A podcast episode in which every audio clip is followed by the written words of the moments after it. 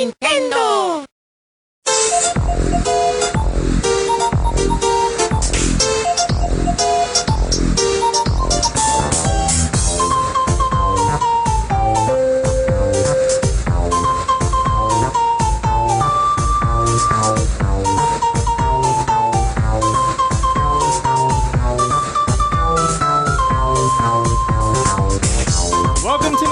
Voice Chat for the week of May 21st, 2015. I am Jose Otero, and this is IGN's Nintendo Show. Joining me this week, Peer Schneider, Hi, Jose. Samuel Claiborn, welcome What's back, everybody? Thank you so much. and special guest Chris Kohler from Wired. Yes. Yes. So nice to be here again. Oh again. man, he's back. So Chris, Da na na na. right? Uh, Chris Kohler appears, and Chris, uh, I wanted I wanted you to talk about something that you mentioned to me before the podcast. I did, That's yes. a cool thing people need to know about. Yes, this is an IGN Nintendo Voice Chat exclusive announcement. Hmm. I know, I know, uh, the exclusives go over well here at IGN, so I wanted, to, I wanted to have one too. You brought your I own die. for the show. I like Exactly. it. So, a question that I always get, I brought with me a copy. This is a book. I wrote it in uh, the year 2004. It's called Power Up: How Japanese Video Games Gave the World an Extra Life, and it was published by Brady Games in 2004, and it went out of print in 2005. and it's very hard to get your hands on this these days. People keep asking me, when is it coming back? When is it coming back? I am here to say Power Up is coming back March 2016 All right. uh, via Dover Publications. We are doing a second edition. We are not touching the, the, the material that's already there. I have to just deal with it. You're not fixing Warts any typos? I'm not. Well, we're, we're gonna. Yeah, actually, we're where there are actually um, very small like little errors and typos. We're fixing it, but in general, um, we're not changing the the book itself.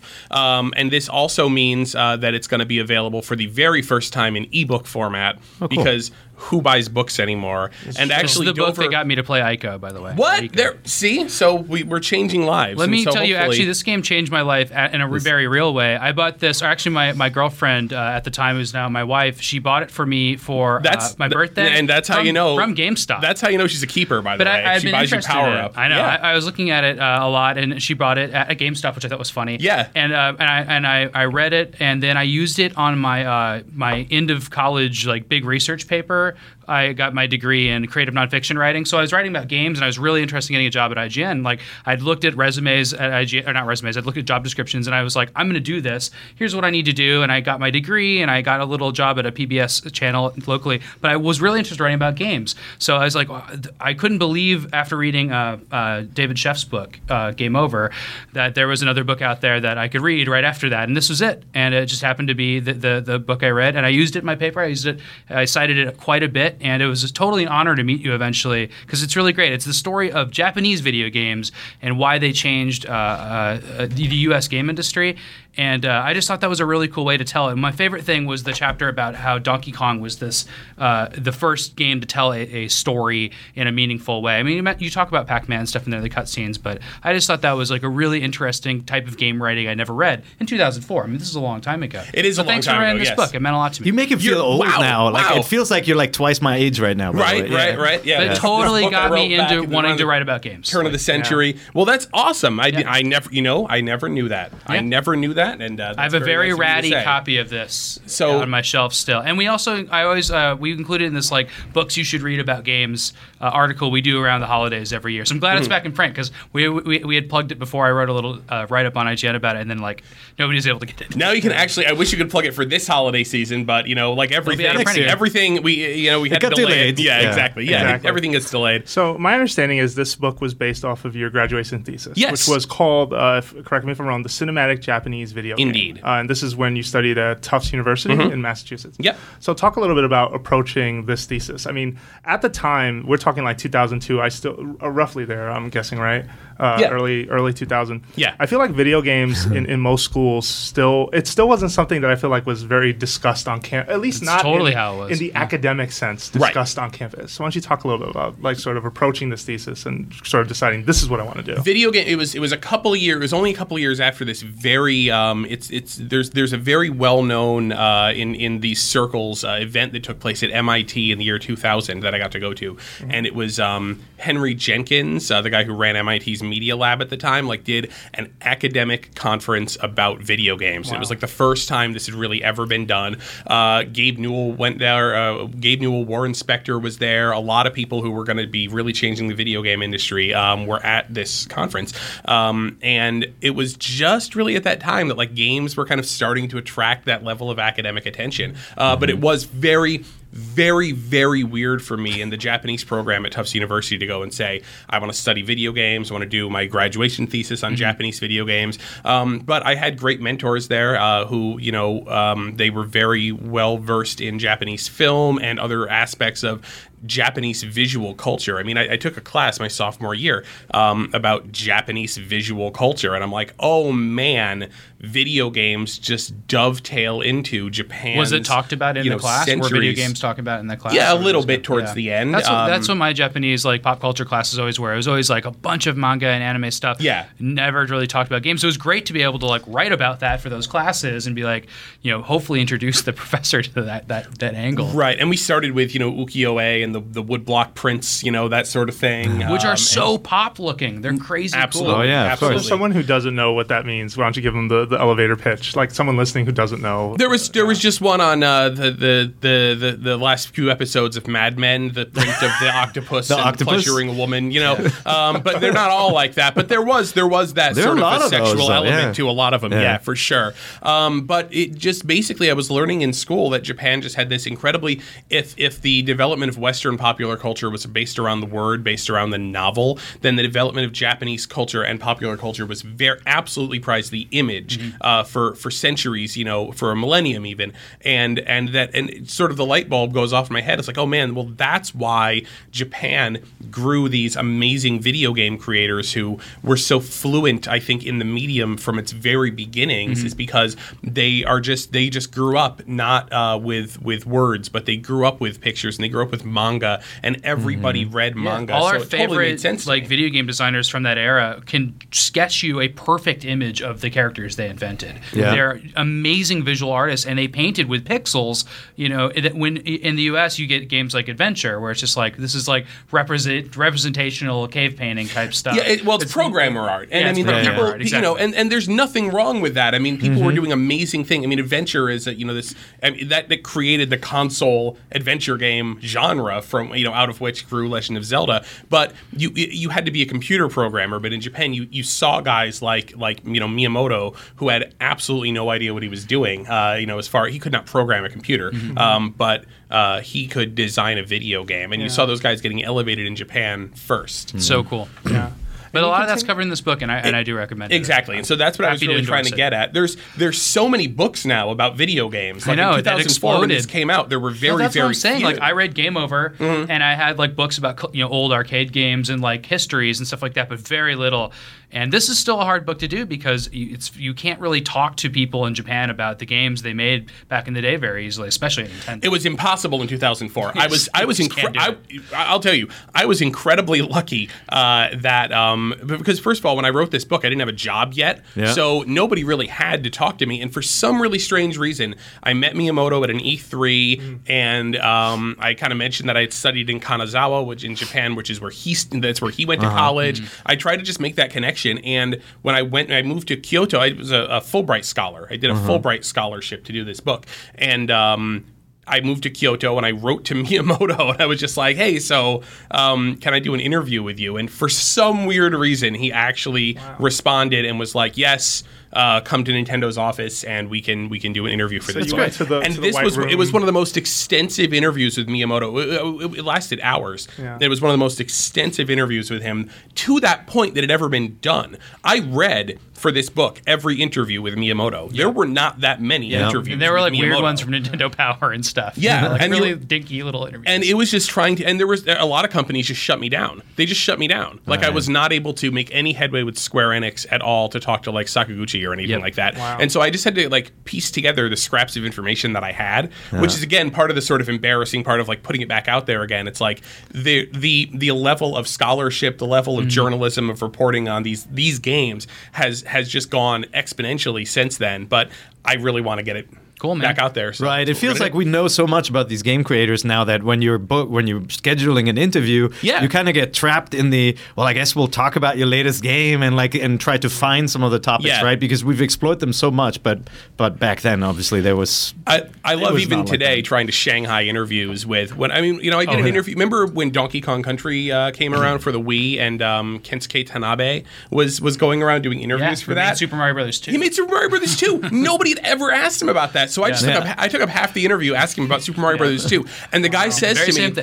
The guy says to me, "Go back and read this interview." I'm like, "So what's up with, um, you know, why did you ha- like go make, you know, even Metroid Prime?" And he was like, "Oh, well, I went to make Metroid Prime because I developed an alcohol problem, and they were like, you know, if we start sending this, maybe if we send this guy to America, Texas. it'll kind of break him out of his routine a little bit." And like that was, and he was It was very- punishment. and it's like nobody had asked him these questions before. It's so it's so frustrating and sad when a lot of these stories are, are going away. yeah, So and, and obviously the challenge, and you know, we we get this more so in the entertainment world when we interview movie stars. Is the moment you veer off topic, there's somebody in the room and says, "No, no, no, we're, we're just gonna talk Mm-hmm. Right. about this game right now, or that, this movie right and now." that yeah. always happens in video games yeah, too. it's a bummer. I try to sneak it in video as much as I can. Oh, for sure, for Yeah, sure. The Yeah. translator will shut you down in Yeah. some cases. but yeah. No, sorry. That's we what can't happens with talk about Nintendo that. a lot. So you went, so you visited Nintendo then as a Fulbright scholar. Can you Yeah. talk a little bit about that experience? You know, sort of. You, you went to the White Room, I'm assuming. Where Yeah, just the White Room, that's the one. No one. Yeah, there's nothing in there. I never got any further than the White Room, uh, which In was sort of amazing. A woman came out with little, little tiny glasses of tea and little snacks and things like that that she she she brought out.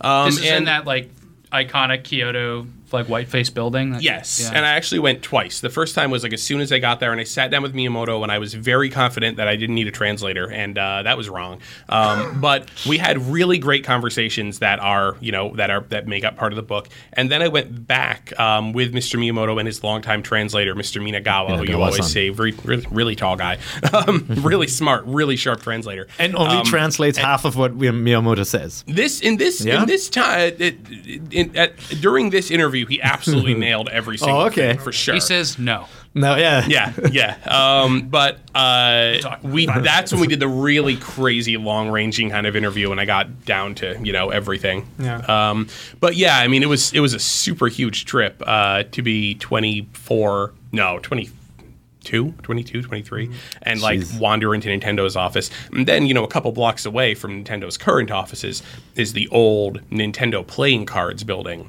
which if you know how to find it, if you wander down enough I think you streets, tweeted can that out recently Make a on Google pilgrimage. Maps. yeah. Like you found the Google map. Like I uh, walked. I walked there by memory Okay, on that's what it was. Google Maps really funny. Street View.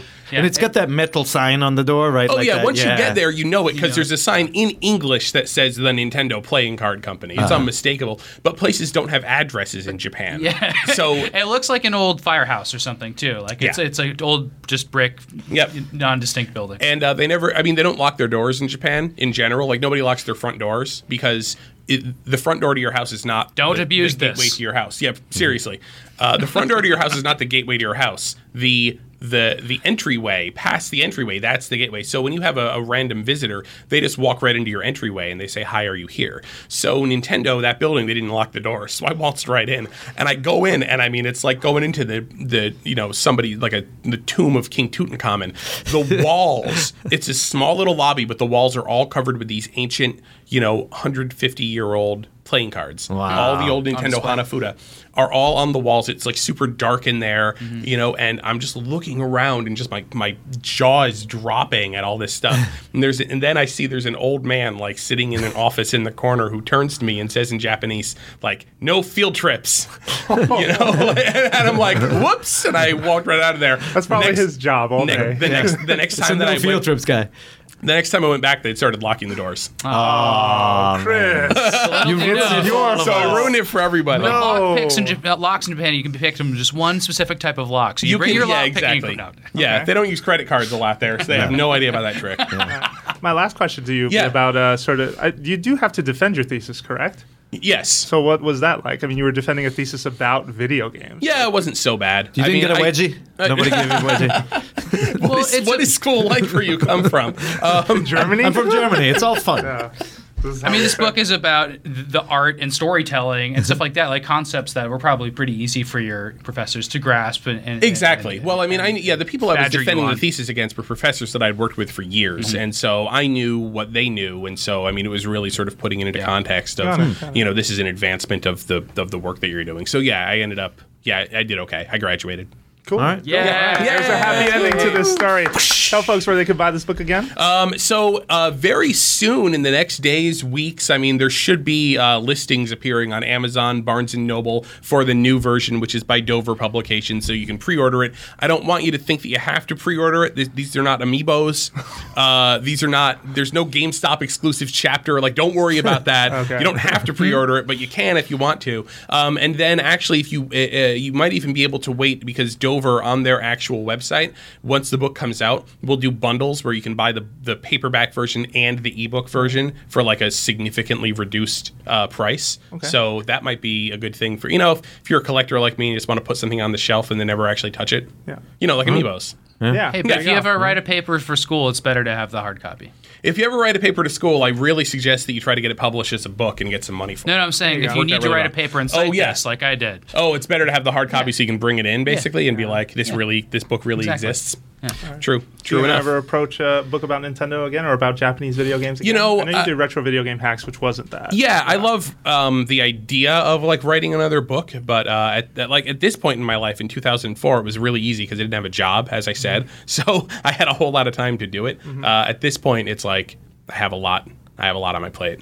So you know, maybe one day before I die, totally. But they're For really now, I'm gonna I'm gonna write a new chapter for this book. Yeah, So yeah, Game you should get Andy exclusive. Eddy to do it. it's gonna. I will have Andy Eddy do it. Absolutely. There you yes. go. No, I mean, there's so, so many interesting stories to be told about Japanese development now, right? Like you see, it's like the rise and fall of the Roman Empire. Look at Konami, right? Yeah. Um, And certainly Nintendo has seen its ups and downs, and like, I wrote this book. I finished off this book just as uh, Japan in general was about to go off a cliff, right? Yeah. As far as uh, their um, influence worldwide and also the, the domestic Japanese video game console industry in general. And then also, I wrote this book just as Nintendo was about to emerge from its 2004 total obscurity uh, into, you know, just world beating with the DS and uh, Yeah, yeah. yeah. wow, very cool. So it was like it was really ill timed. The whole thing was terrible timing. Like your last sentence is like, and thus the company is doomed. Yes, but- well, actually, they're about no. to announce the I will, Wii. I will tell you in this book, uh, there is a whole, there is a section towards the end at which I talk about.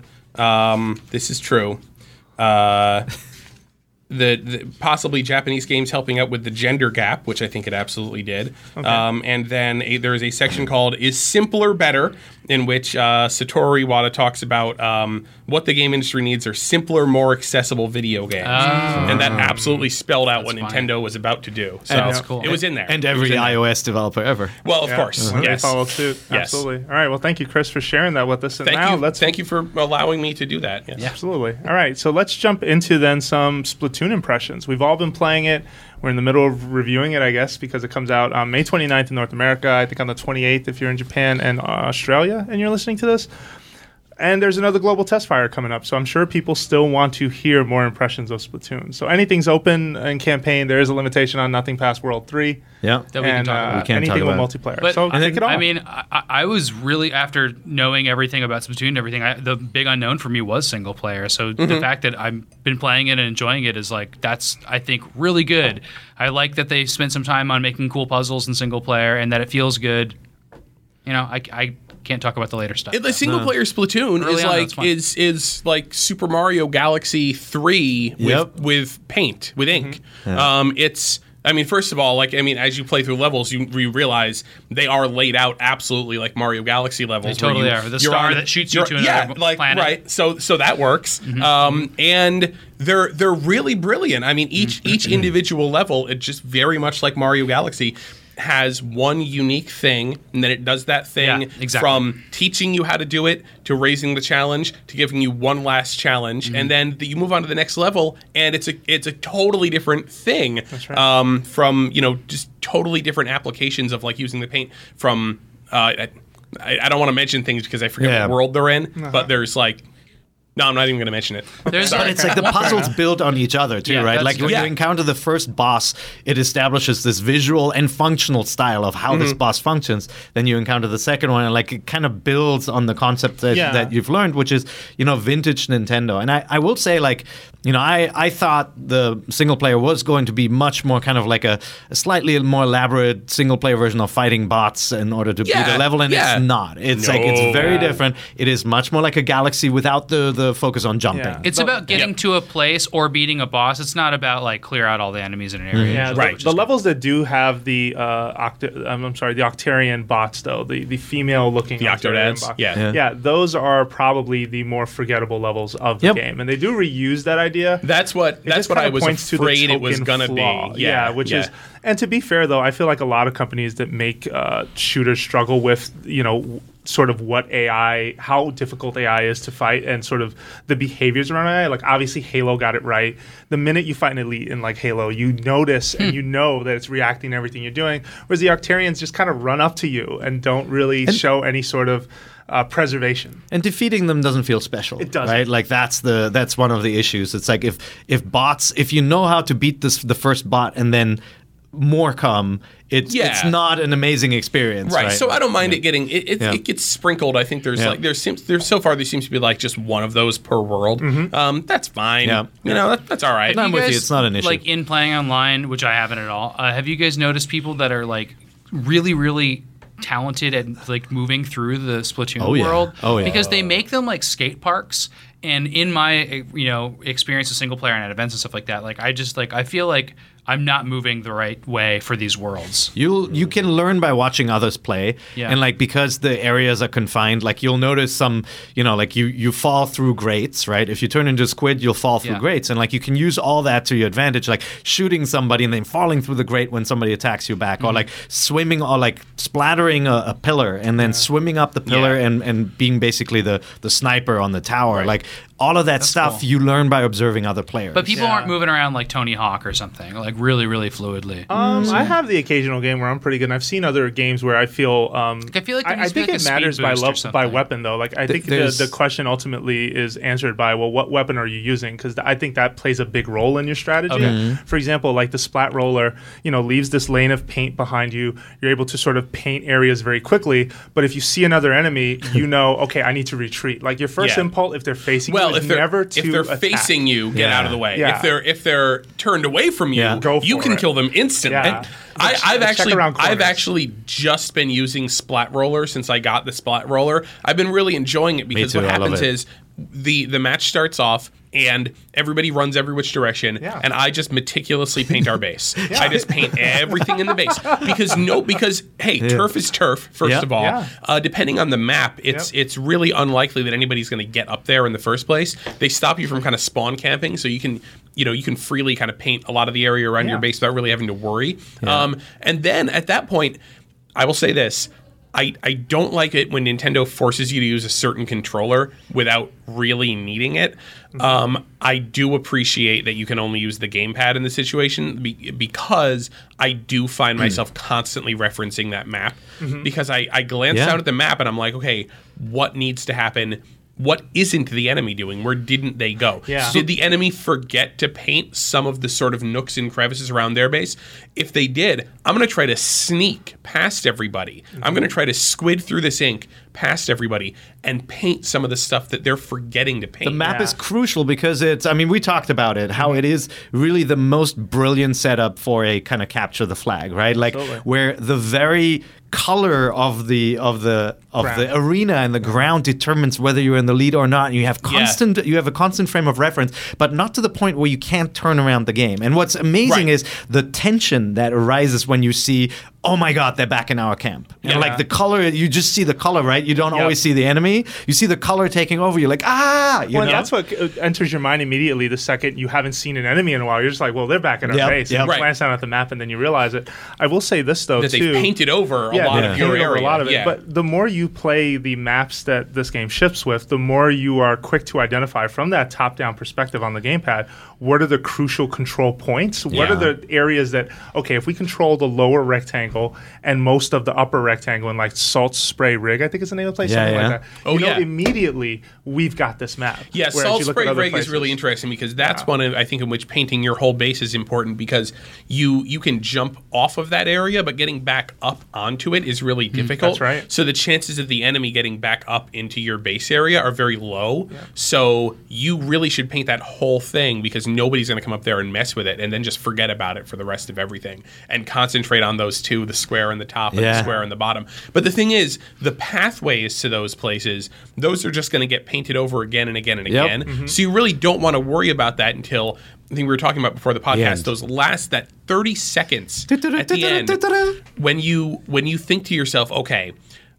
We only have 30 seconds, so anything I paint, there's a good chance it's actually not going to get painted over again. So now it's sort of like I'm going to run a path with my splat roller and just try to you know paint over as much of the other color as I possibly can, very willy nilly, um, in the hopes that that's. I mean, there have been some matches where we've won it by a couple of percentage points. Yeah. Um, and you can kind of look down and I can see the path that I took, Yeah. just running around where nobody else was at that point. Yeah, and I love when you're following a splat roller. Like if a splat roller is in front of you and they are oblivious of your existence and they paint the ground and you're just behind them and paint over it. It's like the Yeah. old Pink Panther cartoon. Yeah, well, you that know? was what I was Yeah, gonna yeah, talk so about good. actually. When you are, when I have been using the splat roller, I also like to notice when another splat roller is behind me because I do play the a game of chase where I'm like, oh yeah, I don't see you.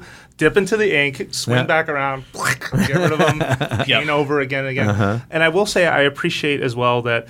Um, each category of weapon, when they make these small changes to the weapons, it ultimately impacts the way you play. So, for example, if you have the splatter shot, which is the gun that you see the amiibo Oh. holding, uh, you know, it's sort of a, a mid-range rifle, right? Whereas there's a long-range version that doesn't quite fill in the area closest to you as quickly. So you don't want to focus on, well, I need to. I'm not painting the same way with this brush, is I guess what I'm trying to say. Because if I do, it's taking me longer to do that, and I'm honestly more effective if I'm helping paint other areas that are at a long distance mm-hmm. Yeah. Um, tons of tons of strategy, and I do like that Nintendo kind of picked up on that in sh- in a shooter today. It's not enough to just have cool weapons and Yeah. and dump them into a map and you're done.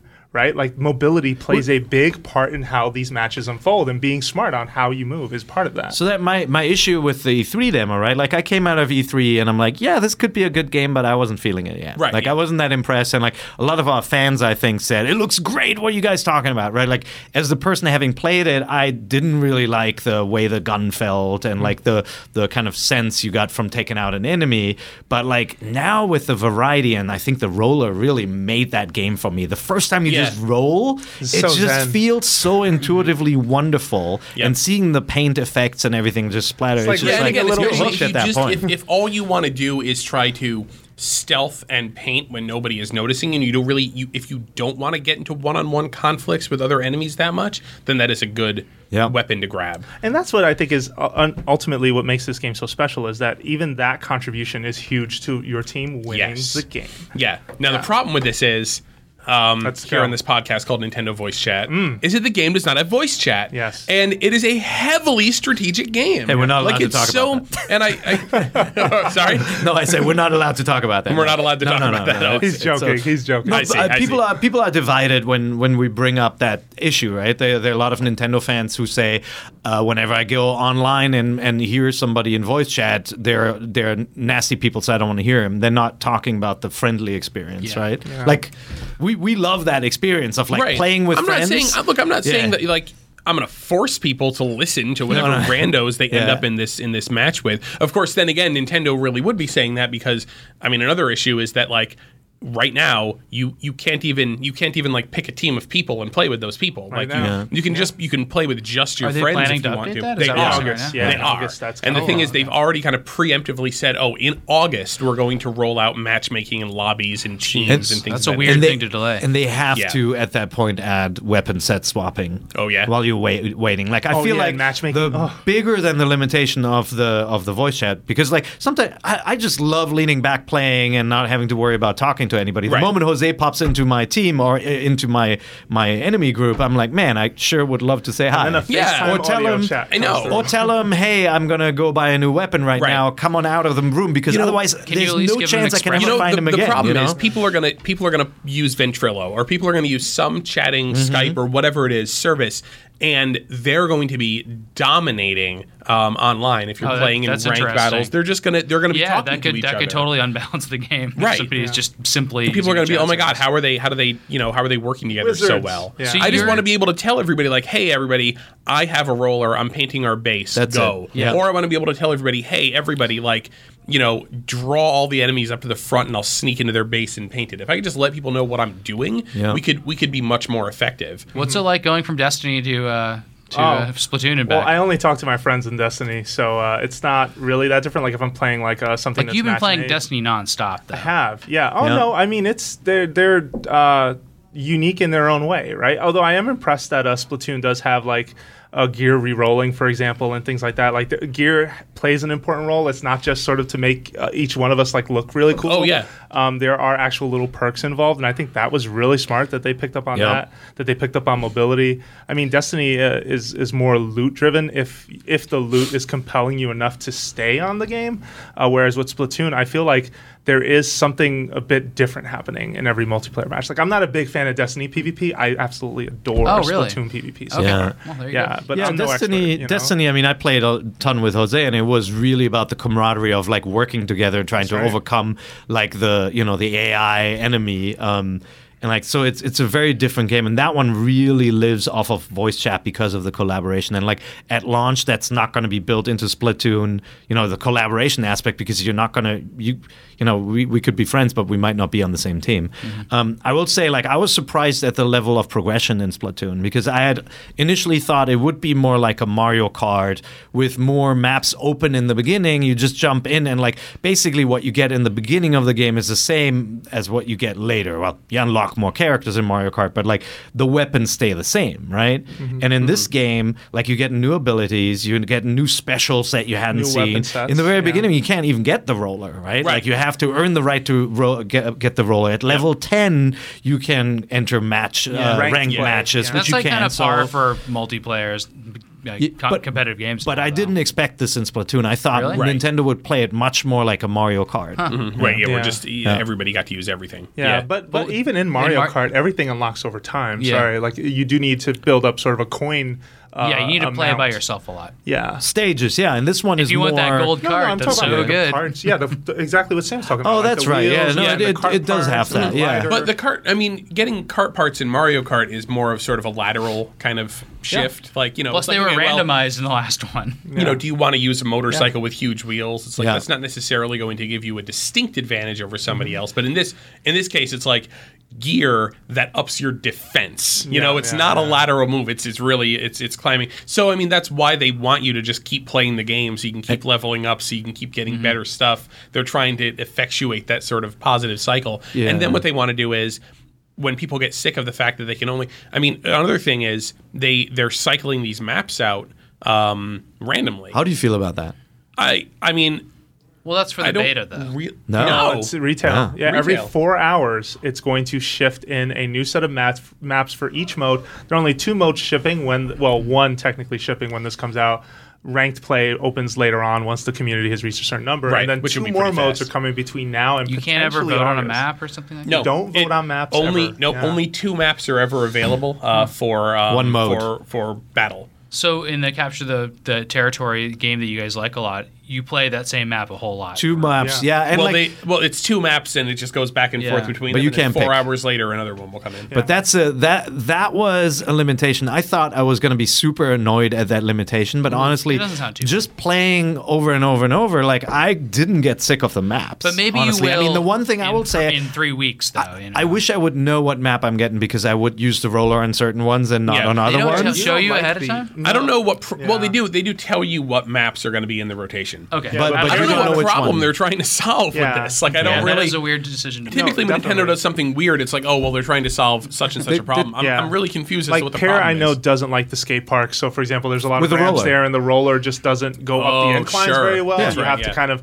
sort of paint the lowest area possible, or jump and to higher and areas. you were saying what you want is when you're as you're waiting there for a match to start, you want to be able to play with your logo. Yeah, yeah. And I mean, ideally, I want to see who's on my team so that I can already like Right. say, "Hey, we've got three rollers on the team. Yeah, I'm yeah, going to yeah, go for a different gun." three Right? rollers. Like Yeah, it true. does. I will say it somehow charmingly works out because Yeah. like sometimes you're like, "Oh God, we all have the same gun," and then you win, and it's a great victory, and like Yeah. it somehow works. And they did a really nice job balancing it. I thought I was going to hate the two map limitation, but like after playing like game after game for hours, I actually noticed him. I'm like, wait, I have a huge problem with it. Right yeah, I don't, now. yeah, I don't, I don't What really I what- don't mind. But What I do yeah. have a problem with is the freaking like Squid street sisters. street pass game effect of having to sit through the cutscene with the squid si- Oh, sisters. yeah. like you start the game off, uh, off the game's super fun, right? So I want to jump in right away, and I get a, a text only blah blah blah blah blah blah, blah cutscene saying today's maps are, Yeah. and like it makes you sit through that whole thing. Like all you had to I say. do. I, yeah. I will say for now, I really do like that they used uh, the the the skip uh, style of um, uh, text of, of of well, I don't know what you even call it the, Yeah, the the- sort of Speech. The It's randomized called something in Animal grunts. Crossing. It's called Yeah. like B- B- Babel or that, there's a name for Animalese. it. but it's Animalese? Animalese, Is that yeah, but it's more, it- Babelese, I think. but it's more sound. It more sounds like uh, like um, Chibi Robo and Yeah. Giftpia and Skip Games. Yeah, Yeah. Yeah, I like that. No, I have no problem with the style, and freaking Tuxedo Cat is amazing, right? Like Dude, yeah, all the the best characters are really cute. All the characters are great. I mean, this this is Yeah. so frustrating. I mean, reading reading um, the Iwata asks about this, or they underscore. Mm-hmm. Oh yeah, these are the first characters that EA has done in 14 years, or EAD Yeah. in 14 years. Um, it, they're so good at it. Yeah. you know, like they're so great.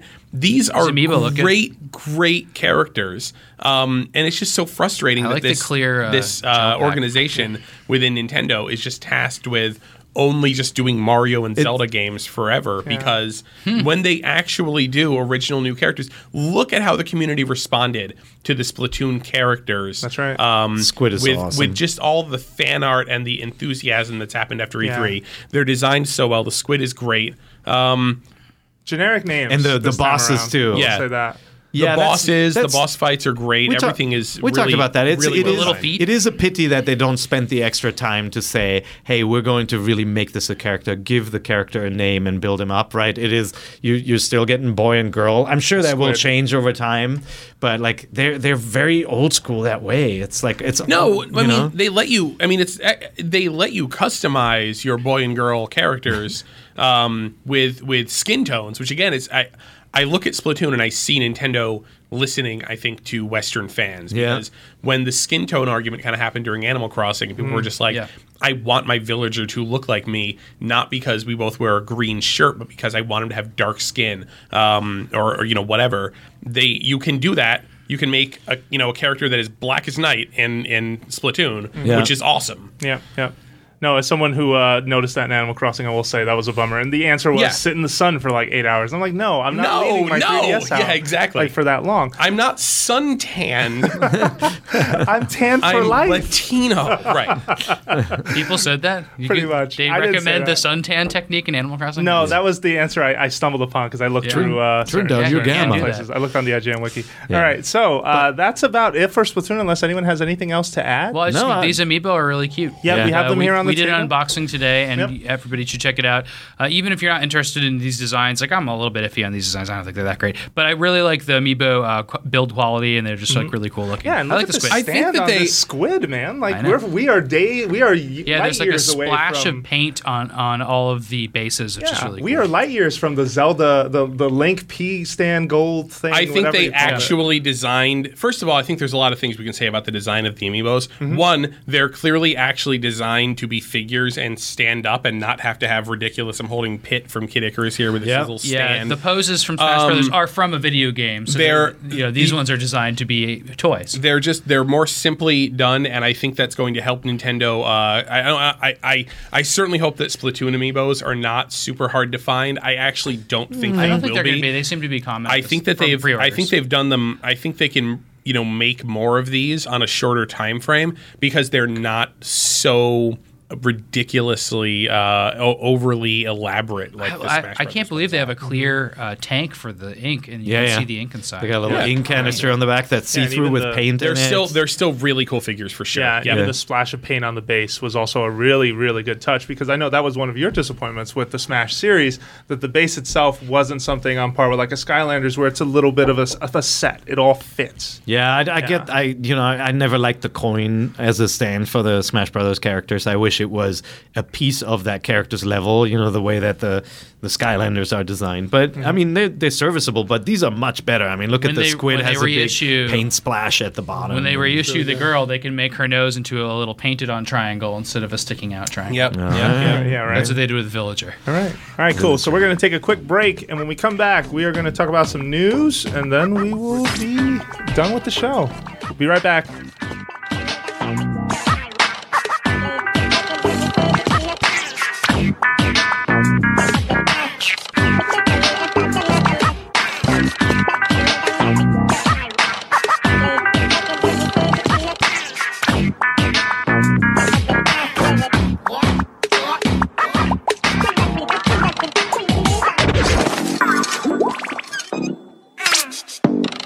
Welcome back. Jose Otero here with Sam Claiborn, Hey, Peer everybody. Schneider, Hey. Chris Kohler, and Hey. we are talking about the Nintendo World Championships.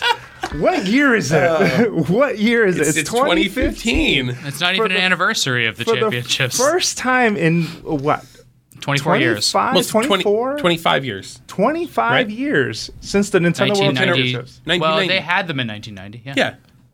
The, So- the card the card is from 92 though.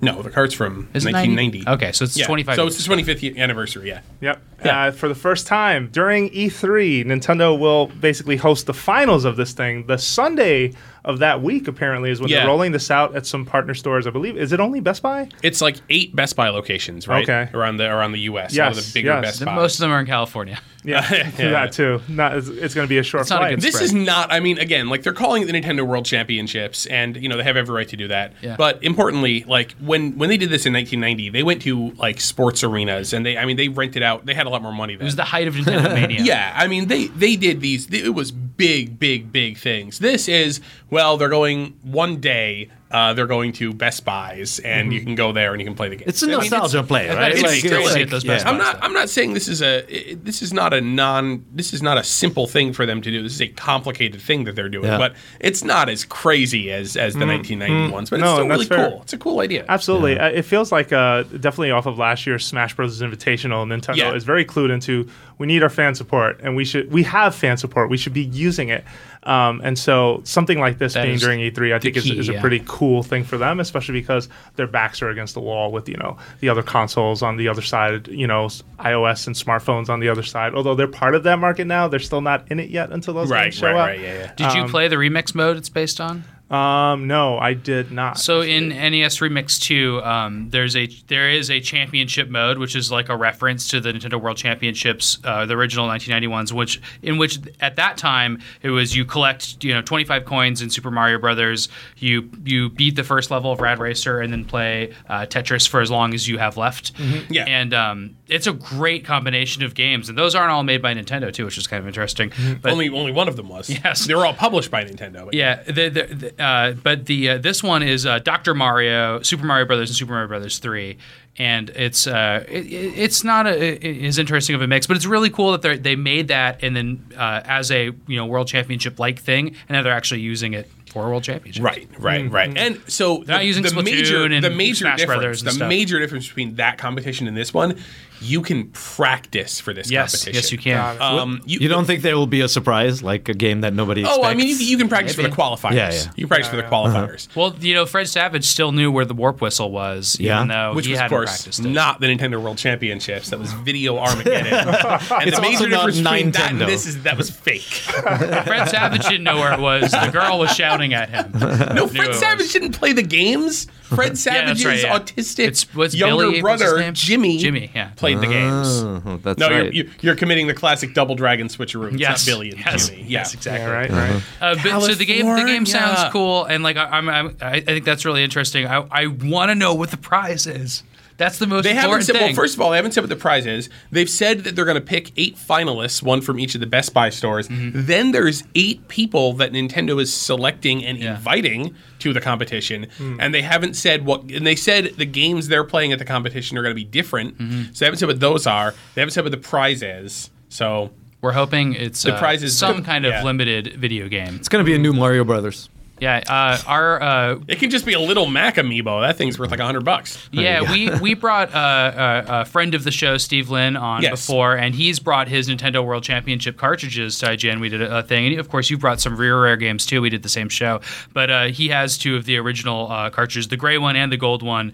There's uh, 116 of them known to exist, and uh, it's just amazing that just to see something that that you know is that rare from this competition back then. They have to simulate something like that. Yeah, and I, I mean, I think the the takeaway from this for me and is that they're using E3 to do something that is for gamers, right? Like E3 Yeah. is the most wonderful place on earth for gamers with locked doors. Right. Right? Like you can you can look in through our websites and our coverage, Mm-hmm. but this is actually for gamers, you know. Yeah, let's take a step back here. Nintendo is has been rethinking E3 for a long time, and I think it's really kind of latched on to a lot of really good, really important things. Um, I was very surprised coming back from E3 last year uh, to hear so many people saying, "Oh my God, Nintendo! They ran E3. They absolutely ruled E3." It was Yeah, like, they did a live stream. Really? Why time. did you think that? Yeah, because they did live streams of their games. Like if I went to E3, I, I don't know jack about Xenoblade Chronicles Mm-hmm. X, but apparently they did a live stream at E3, which if you were at E3, you couldn't see it Yeah. because Right.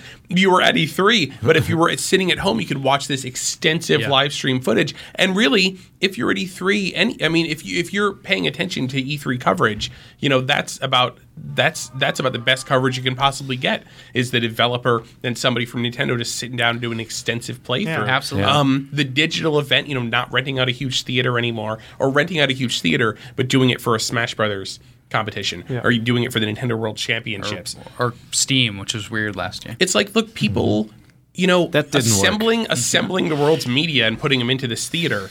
It's it's kind of almost counterproductive now. Um, and and in just saying we're not going to do this anymore and we're going to do all this other kind of weird stuff, it makes a lot more sense. I hear No, and you. they owned it The- really well. They the- put Miyamoto on camera. They got Tezuka on camera, like stuff that even we couldn't get as media, as people who were asking for this. Oh, stuff, yeah. to bring coverage to our to our audiences. Hey, I hear a We pinball ended up- machine. yeah, that's an awesome ringtone. Yeah. uh, Thanks. They were able to to roll that out, and it makes what we do kind of challenging. But at the same time, we offer a lot of opinion on that stuff, I- whereas I- you won't see that. There. Yeah, and, and that obviously, you know, last year's E3 was amazing traffic for us. Lots of people came Absolutely. Specifically for those opinions and and and get kind of like the follow up coverage. I will say that I mean, that's one. what that's what we have to do Right. now, right? I mean, that that is what we have to do. yeah, it's it's less about access and more about opinion Y- and yeah. like giving people uh, insight. Um, no, but but the one challenge with that approach is the retailer relationship and the you know like there is something about having the entire GameStop management team in your press conference and getting them excited about new product that's going to debut in the fall. And Mm-hmm. Nintendo does not have that factor right now and I do think that is an issue for them. You know with E3 now they can solve that with afterwards when they meet with these companies. Yeah. um, but at E3 that is the one factor that they're missing out on. And I do think that has an impact because Nintendo's retailer relationship is not awesome and they're not Mm-hmm. excited about we, product we're not really retailers, so we don't really know Right. like what is Nintendo doing to go and supplement that, Mm-hmm. um, and try to show retailers like this is how excited people are. Yeah. If they bring retailers by the booth, where Nintendo will still have tons of lines at Yeah. the booth, they can show them the enthusiasm that's being generated without necessarily having to have like an audience applaud for things at a, at a press conference. yeah not the same effect though I will I will Yeah. tell you But you know what? Yeah. That's that's going away now Yeah. because Yeah. even And- even Nintendo, which is which has always been a very traditional company. I mean, a lot of their you know more and more of their sales are digital. Yeah. we're just moving towards this age where really Yeah. it's it's companies interfacing with players Yeah. rather than needing all the middlemen. Well, and they're between. watching the reactions on social networks. They're Yeah. watching the reactions on Facebook, which Yeah. which can echo slightly louder only because it's it's not just contained to a conference. And that's a good point, which is it's ironic that this E3 is probably the E3 with the most press conferences in like a decade. Oh, yeah. You know, Oh, like yeah. there is now a Square conference. You get a conference. There's You you, get a there's conference. EA, You get there's a There's the, Bethesda. there's the PC conference, right? Yeah. It's being run by PC Gamer. yeah. Yeah, Yeah, there has are lots conference. of lots Yep. of things. Just Yep. to drive back to Nintendo World Championships for a real quick bit before Every, we move everybody on to one more is thing about everybody E3. is trying to do a conference this year because the mm. stakes are so much higher. Like these companies, they have maybe one or two games that they're going to Oh, release, steaks. and they the delicious steaks. they have like one or two games they're going to release, and the the it's getting to the point where they really have to make a huge splash with these games, or they're they're in big trouble. So I think that's why you see this sort of very very rickety house of cards being built in which everybody is trying to make this gigantic splash now at E3. For sure. Yeah, yeah. Well, uh, what I was going to end on Sorry, was yeah. that Nintendo World Championship. Do you think that uh, we'll possibly see the original ROM on Virtual Console? Do you think they end, or do they just quietly No, roll that because I don't. say, eh, I don't really on? think they want to like. If they were going to do it, they'd have done it. I don't think they want to go a relicense Rad Racer from Square. Um, Plus, they'd have to or- build in the dip switch setting somehow. Which would be Right, very- right. I don't think they. And you know what? It's it did come out in Japan. If it had come out in Japan, maybe. Yeah. But it was really very much an American thing, and for them to try to convince the Japanese engineers to like work on that, they're going to be like, "Why? Who cares?" yeah. They Square did add the Rad pie Racer. level to Donkey Kong, which is pretty pretty amazing. We should all just be happy with that. It's true. Yeah.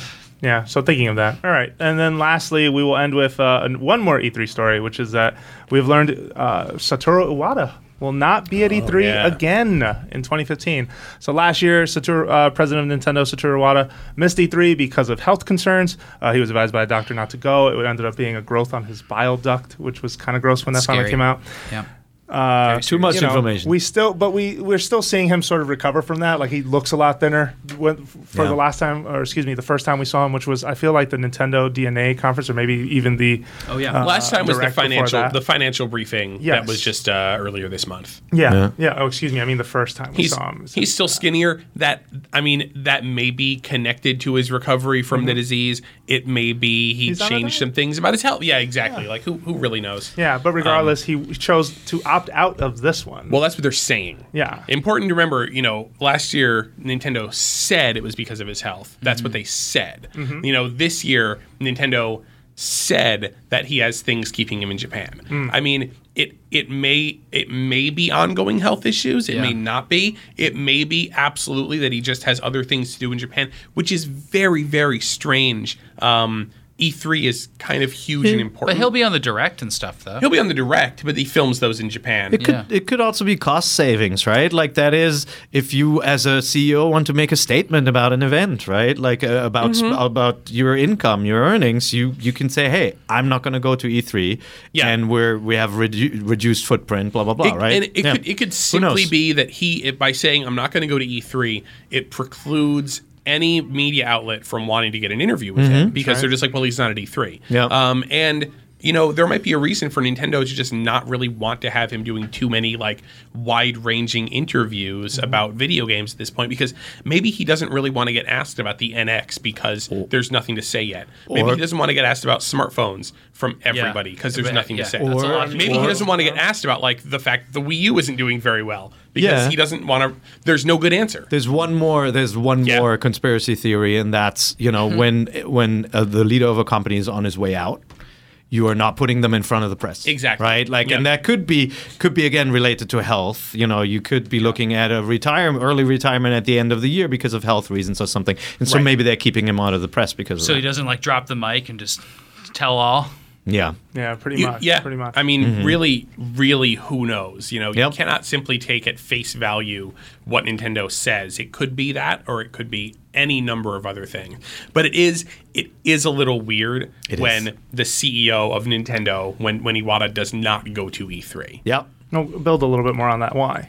Like, what specifically does that sort of say? you it's think, it's the people? biggest yearly event for the video games industry. Typically, all of your executives go out. That's where the Mm-hmm. executive, you know, meets the press, and you know that's where the the CEO goes there and talks to retailers and like you know all and the to so his much business peers, gets done. his peers in the Japanese game industry. I don't think they all just like come together for some reason anytime else. I mean, TGS, Nintendo doesn't even go to that. Mm-hmm. Right. Like right. this is the time for all Japanese developers to and and people that are running the companies to all kind of see each other and meet each other. I mean, Yeah. it's really important that he he, he would be there. I, but I would you know, I mean, the it, it will still work because they do pre-record stuff for their media briefings, right? So you will get some FaceTime. I think it's from gonna be him a hologram in this the year. show. It might be a hologram. Yeah. s- projected from earrings. It's yeah. I mean, we're, it's they're going to miss out on Progen. him being able to you know take all the meetings that he usually takes at E3. Yep. But mm-hmm. Um, I don't know. I mean, it He's could going to miss it- out on the IGN interview. It, I mean, come could on. Just simply be that they realize that just they, they gain more by having him at home and not having to worry about scheduling interviews or meetings with him. yeah. uh, Or yeah, or I mean, or it could be that he's been advised to not travel for health reasons again, but they don't be. want to say that two years in a row. Yeah. Who knows? Yeah, no, it's a good point. Yeah. All right. Well, there you have it, folks. Uh, hopefully, if it is health health related, Mr. Iwata gets well. But if not, you can always count on this podcast to be around uh, every week here at IGN. Uh, thank you for listening. What to if we get a growth Voice in our Chat. bile ducts? I hope not. That's gross. but uh, thank you for listening to Nintendo Voice Chat. We're a weekly show on IGN, but we have a dozen and other podcasts for you to listen to shows, features. We have videos on this site. So make sure you come over to IGN.com, check out our content, check out what we're doing. A lot of cool stuff. Go ahead. Yeah, no, You we have a, we have again like if you're into Game of Thrones, we're we've got our little experiment running right now called Dragons on the Wall. That's a weekly Game of Thrones podcast where you know folks from uh, our LA office or even here talk about the episode. Yeah, You this know, week's is really half- good. Yeah, this is gonna be good, right? Well, well, this this this this one from that's coming up this week. It's the seventh episode of the season, and uh, a lot of times the seventh and eighth episode is when all the action happens. Yep. So I think this This may be this the shocker big. And of episode, course, last week's I highly recommend you go back into the archive of that show because the one uh, that that previously happened was uh, a really sensitive topic that I think the podcast just handled really well. And it's just I listened to the whole thing. And they do this nice split where the first half of the of the talk is usually for fans who've seen the latest episode, and then the second half is the spoiler if you've read the book kind of episode. So okay. they set it up really nicely. Of course, Jose is often on the uh, Fire Team Chat episode, uh, podcast, uh, all about Destiny, right? right. We And like they, our little and they talk about podcast. Splatoon on that too, right? You do? No, no, but we're going to But be you talking guys a lot are all about, playing. Oh no, we're going to be talking a lot about House of Wolves, which uh, just came out this week. Uh, there's a lot to talk about. Yeah. Like Bungie is sort of learning, thank God, because Dark Below was a, a major disappointment for a lot of us. Um, yeah, and if you like our podcast, you can leave us feedback. Uh, first, firstly, you can email us at nvc at ign.com, and if not, you can head on over to iTunes and also just leave us a review. Let us know what you think of the show. What happened to the NX predictions? When are we going to do those? Next week, I promise. People I didn't, want to. I didn't want to have Chris sit through Okay, that that's unless good. Chris want. I didn't prep Chris for this. I'll tell you what it's gonna be. All right, let's right. hear it. Chris Kohler. It's going to be NX prediction. NX is going to be a um, a portable that docks. NX is going to be it's going to be We- it's we're going to also be a going to be a portable it's going to be a portable machine. Um, I don't know if it's going to be you- you're, you're not going to put Wii U discs into it, but it's going to be really really easy to port Wii U software to it. So you're going to play Wii U software on this portable, and then you're going to take it home and you can plug it into your TV, and the games can be can be home games. That's what NX is. But NX is really a platform, and they're going to introduce various versions, like just a home version or just a portable version. But yeah, Okay. that's what the first the first one will be. Okay. It'll, it'll dock at home. There you go. Done. I'm buying. Done. down the marker. I'm buying. I'm buying one. Everybody on this hybrid console. I'm thing. Oh, yeah. with a three screen handheld. They Nintendo Nintendo cannot have two totally separate platforms. 4DS. anymore. Yeah. Mm-hmm. No, I think I, It, I, has- I has- see it doesn't have the resources to have a, a Game Boy and an NES anymore. It has to all, all has to be one. Or it would if it would just make a box that third parties want to make games for. well, at the end of the that's day compounds you know the problem. It, it, it, it- you know what they should if they if they're if they can't make one box that third parties don't want to make games for, they shouldn't be making two boxes that third parties don't. I'm glad make you games said that. Just only the one. because a lot Just of people don't realize that happens with 3DS, right? Like where are third party games on 3DS these days? unless you like Garfield Kart. Well, Is there a Garfield card game? That's uh, there was a leaked image of one. Yeah, I'm getting awesome. one. All right. uh, there's a Puzzle and Dragons game packed in with Puzzle and Dragons Mario. That's a third party game. Oh, yeah, They heard you yeah, like. Puzzle and Dragons. So Yeah. put Puzzle and Dragons. Put them together. Dragons. Yeah. All right. I also just really quickly wanted to give a shout out to the NVC Amiibo group on Facebook, which is just a total riot, and I really like uh, hanging out there. So. Cool. Excellent. All right. Great. Well, then that's uh that's our show. You can find us on Twitter. You can find Peer Schneider at. Peer IGN. You can find Samuel Claiborn at. Samuel underscore And you can IGN. find Wired's Chris Kohler at. Kobun Heat. K O B U N H E A T. And What's you- a Kobun? It's a surf bot. There you go. Yeah. Oh, and heat is heat. And lastly, you can find me, Jose underscore Otero, on Twitter. Thank you very much for listening, and we will be back next week with more Nintendo voice chat.